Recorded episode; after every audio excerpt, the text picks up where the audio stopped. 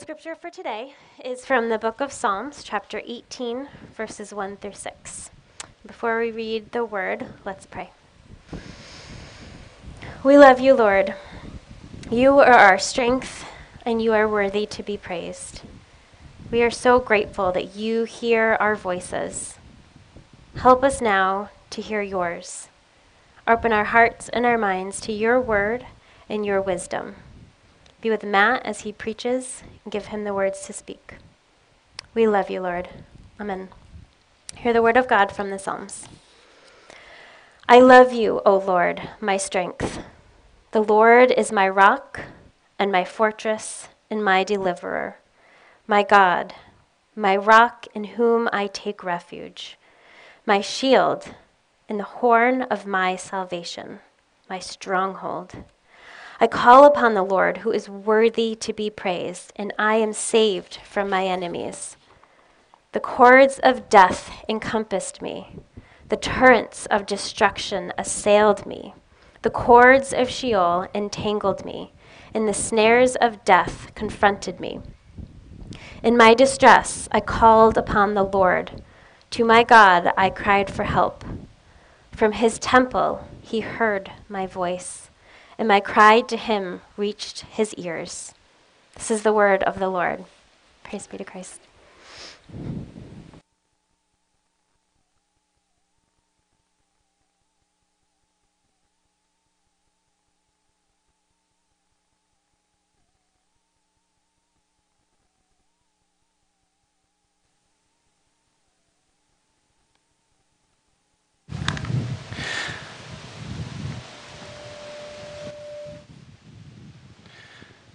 The Psalms are a guide to a full humanity, to an honesty before God,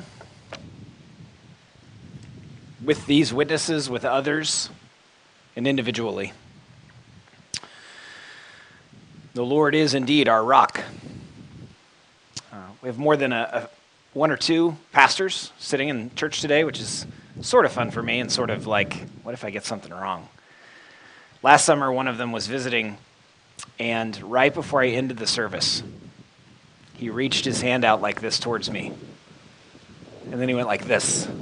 And I was like, what does that mean? In my head.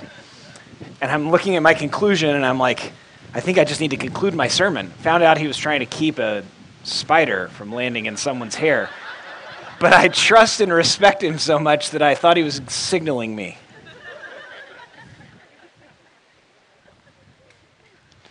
What we're actually going to do most of this summer is we're going to take the books of the Bible one at a time, as we started last summer, and talk about why are they in the Scriptures? What part of redemptive history are we talking about?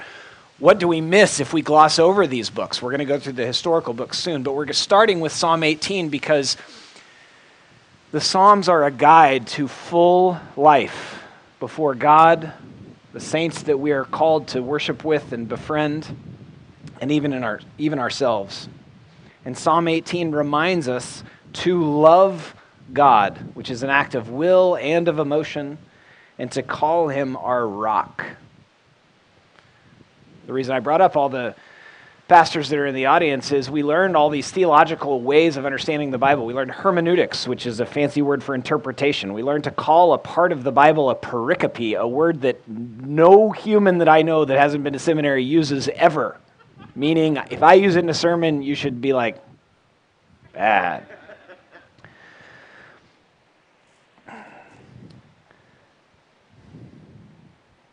And I, second time, lost my train of thought about the number of, oh, we learn this theology, and we learn how the Psalms, which is the most quoted book of the Bible, informs our theology. We learn why Jesus quoted them so much, and we miss the first part of their benefit to us, which is to teach us to relate honestly with God about our joy and about our unsettledness, about our long seasons of sickness, or worse, the sickness of a spouse.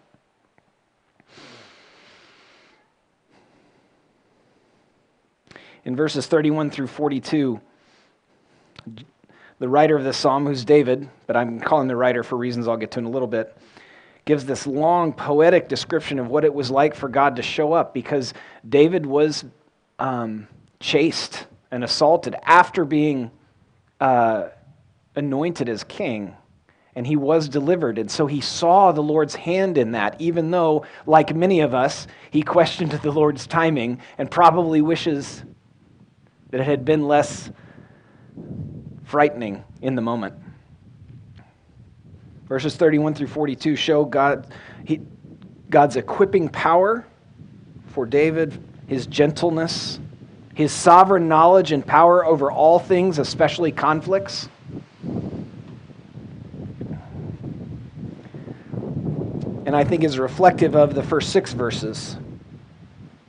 And I'm going to read it again, even though Meg did a phenomenal job of reading it, even though we've sang some of it and used it as a call to worship. And I want you to have this in mind.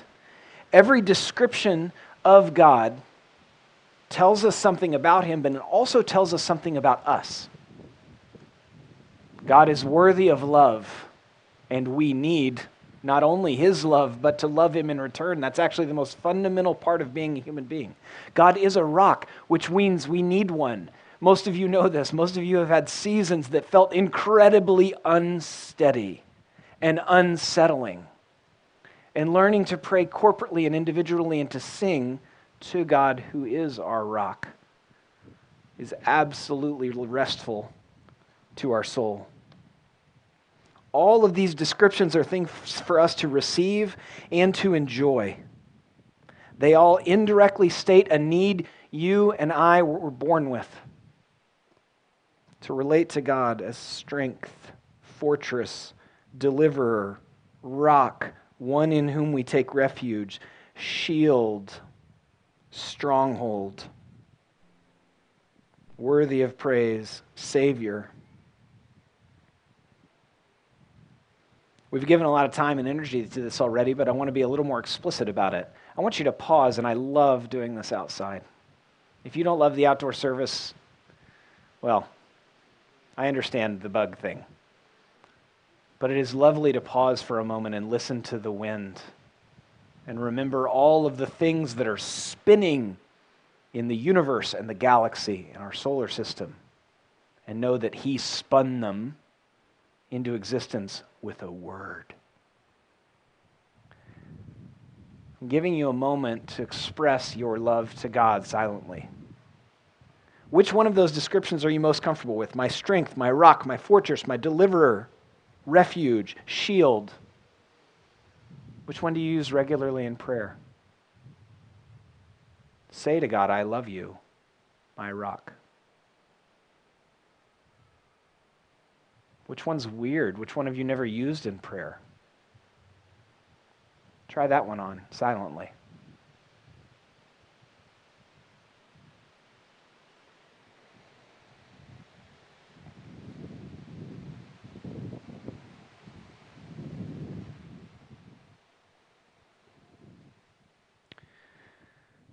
The Lord is our rock who saves.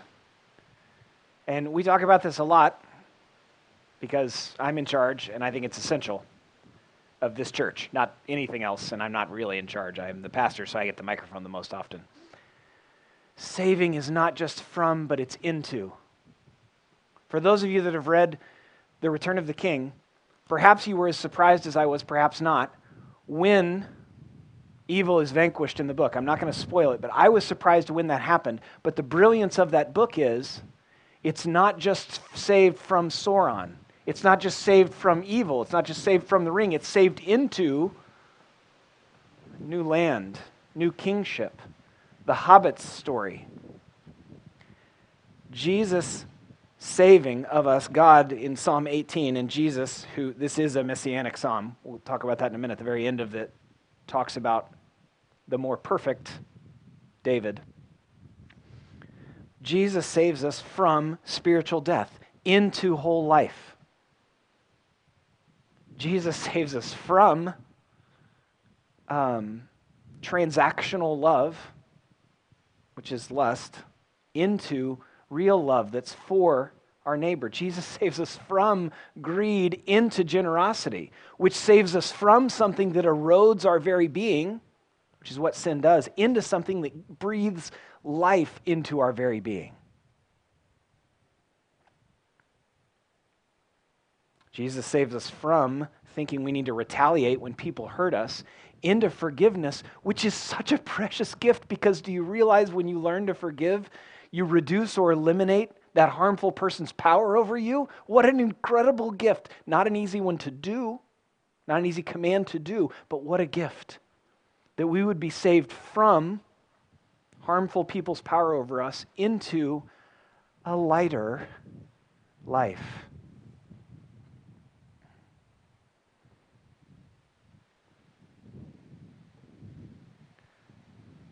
In verses seven through twelve, it is a Lord of the Rings style description of what God did in the realm we can't see as David was experiencing rescue and saving. The earth reeled and rocked. The foundations also of the mountains trembled and quaked because he was angry. Smoke went up from his nostrils and devouring fire from his mouth. Glowing coals flamed forth from him. David is spending a lot of energy imagining supernatural good on his behalf through God.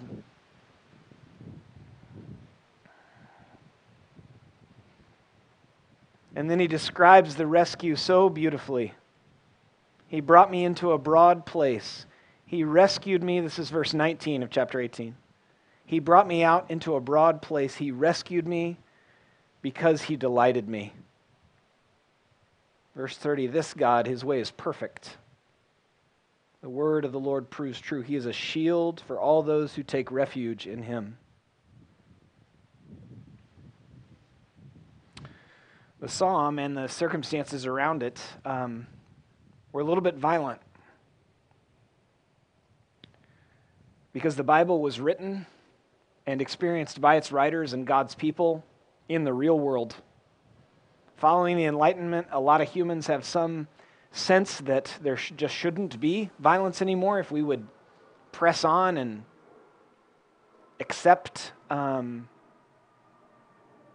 certain philosophies, the Bible's much more real than that, and sort of smiles at those that think any society or form of government will lead to peace and prosperity for all of its people. You don't need to feel comfortable with the violence in the Bible. There are all sorts of reasons it's in there. It's because it happened. It's because when evil people rise up, uh, they, not as often or as quickly as we want, need to be dealt with. Because the people who were representing God's people were imperfect also. If you read all of Psalm eighteen and it doesn't make you a little bit uncomfortable, well, I think that's weird. But it was written by a real king in a real time with real enemies who went to war against him and would have killed him. More importantly, the writer writes that God is one we take refuge in. I believe the Psalms are the most underutilized book in the Bible in my experience with uh, Christians and myself and churches. I believe the Psalms are actually the most misunderstood with respect to their utility book in the Bible. This is a Messianic Psalm, and that's essential for our understanding. But its utility for a thousand years before Jesus was to praise God in an oriented moment. Before we over-categorize the Psalms, notice that when you're in a stable place, and for many of you it's been a long time, but for many of you, you're in a good moment. Things at work are understandable. You're not getting too many emails. Your boss is either on vacation or being kind, or you're the boss, and it seems like the communication is good. Learn to talk to God this way in your good seasons. One of the kinds of psalm is a psalm of orientation. Psalm one is a good example of how we can misunderstand this, because it's a beautiful psalm talking about how essential the wisdom of God is. So you might call it a wisdom psalm or a psalm of Torah, first five books of the Bible. But before that, it's a psalm of orientation.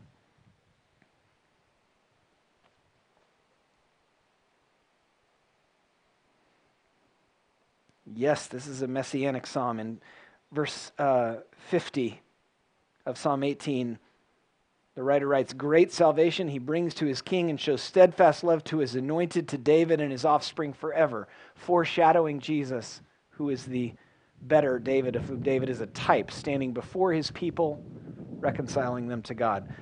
But it is also a psalm that is useful to you in your moments of relative stability and settledness. I'll talk about that again in a minute. The Lord is our rock who saves from snares of death. I love verses four and five because most of us aren't this creative or imaginative or honest in prayer. This is what it felt like to David when he was surrounded by his enemies. Look again at verse four. "The cords of death encompassed me. The torrents of destruction assailed me. The cords of Sheol entangled me. The snares of death confronted me." It's good to take some time and to pause when you're praying. Give some energy to being creative in your prayers. Repetition is an essential part of prayer. See Psalm one thirty-six. I love when people complain to me about repetition in certain kinds of worship genres. I say, you know, there's a lot of repetition in the Psalms. It always goes well, too. They're always just like, oh,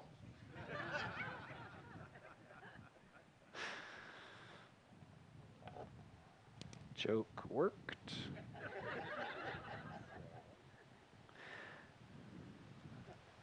It is good to pause, to consider, how do we be honest with God about what is it actually like to be you, with your family and your work to do in the world and your story, and be a follower of God. It's worth it to pause. In our nine o'clock service, um, September through the beginning of June, we have two times of prayer. And I love it when people are creative with their verbiage, because I understand a little bit more about what it's like to be them before God, following Him as best we're able.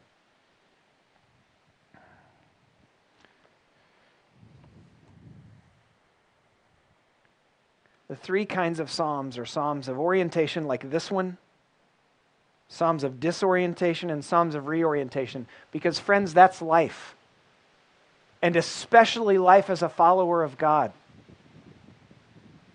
Light disorientation might be muscle pain, right? And then you have the day where you're not in pain and you pause for a moment and you say, thank you, Lord.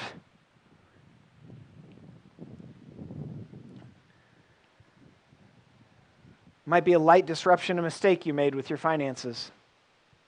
And then the next month you don't make that mistake.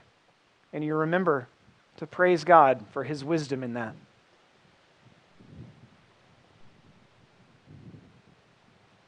A more medium season of disorientation might be your child isn't sleeping. Your boss wants you gone.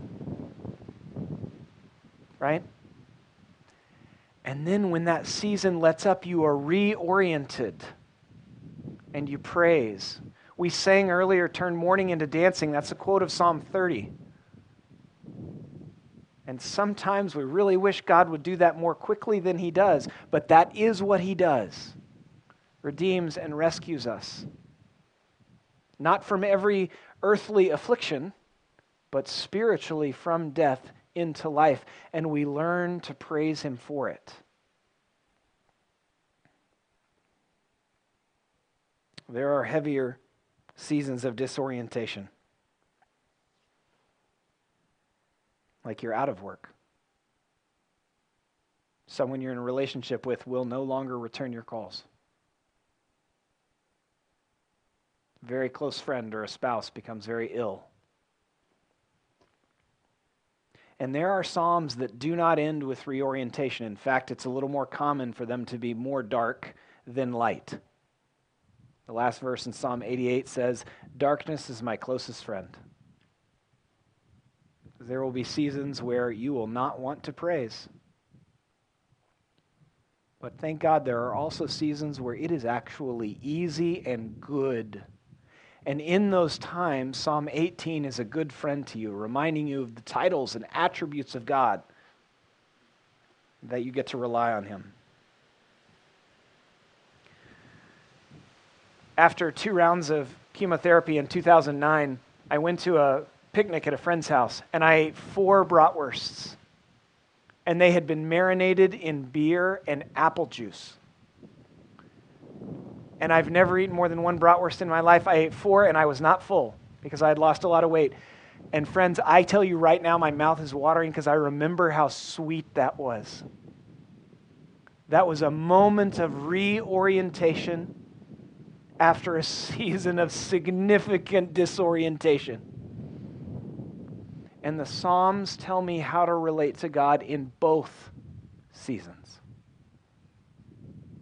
Oh, they were so good. Have you ever eaten exactly what you wanted and didn't feel very... It doesn't happen very much anymore. But then, ah, they were so good. The Lord is our rock who saves from snares of death because that's who he is. He brought me into a broad place. He rescued me because he delighted in me. The good news includes some not so good news. You're probably a little worse off than you might think naturally. But it doesn't begin with that, and it doesn't end with that. It begins with God delights in you because you're made in his image. And then right in the middle, we got to deal with some stuff. We need to repent of our sin. We need to tell him he's Lord and not us. And then we're guided into the with God life because he delights in us. Here, verses forty-six through fifty of Psalm eighteen. The Lord lives, and blessed be my rock. You guys know that song. I'm so tempted to sing it. But I'm going to do us all a favor and not. The Lord lives, and blessed be my rock, and exalted be the God of my salvation, the God who gave me vengeance and subdued, subdued people, un, peoples under me, who rescued me from my enemies. Yes, you exalted me above those who rose against me. You delivered me from the man of violence. For this I will praise you, O Lord, among the nations, and sing to your name. Great salvation he brings to his king and shows steadfast love to his anointed, to David and his offspring forever. Did you notice it's not just for God that he did this, and it's not even just for God's people? That all people might know who he is and what worship of him is all about.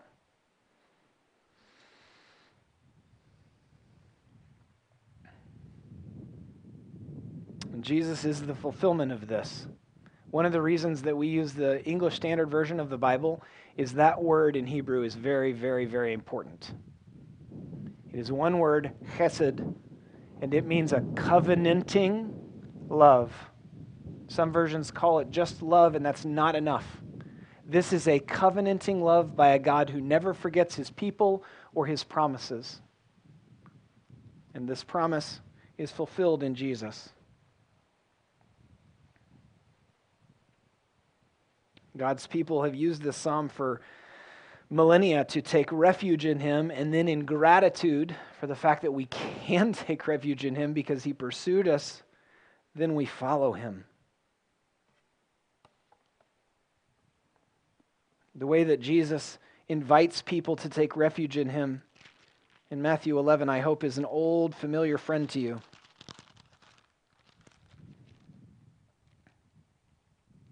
Come to me, all who labor and are heavy laden, and I will give you rest. Take my yoke upon you and learn from me, for I am gentle and lowly in heart, and you will find rest for your souls. The truths about God's character in Psalm eighteen, and revealed in a better version in Jesus, should make you sleep better. I know your back hurts. I know your joint pain, et cetera, et cetera. I know some of you are working on getting that better pillow. But I'm serious. The steadfast love of God, especially when we learn to pray about it consistently and honestly, will help you receive the rest of God. Find peace for your soul and also purpose and a good guide in life, but also rest, because he is one we take refuge in. That is good news. Let's pray.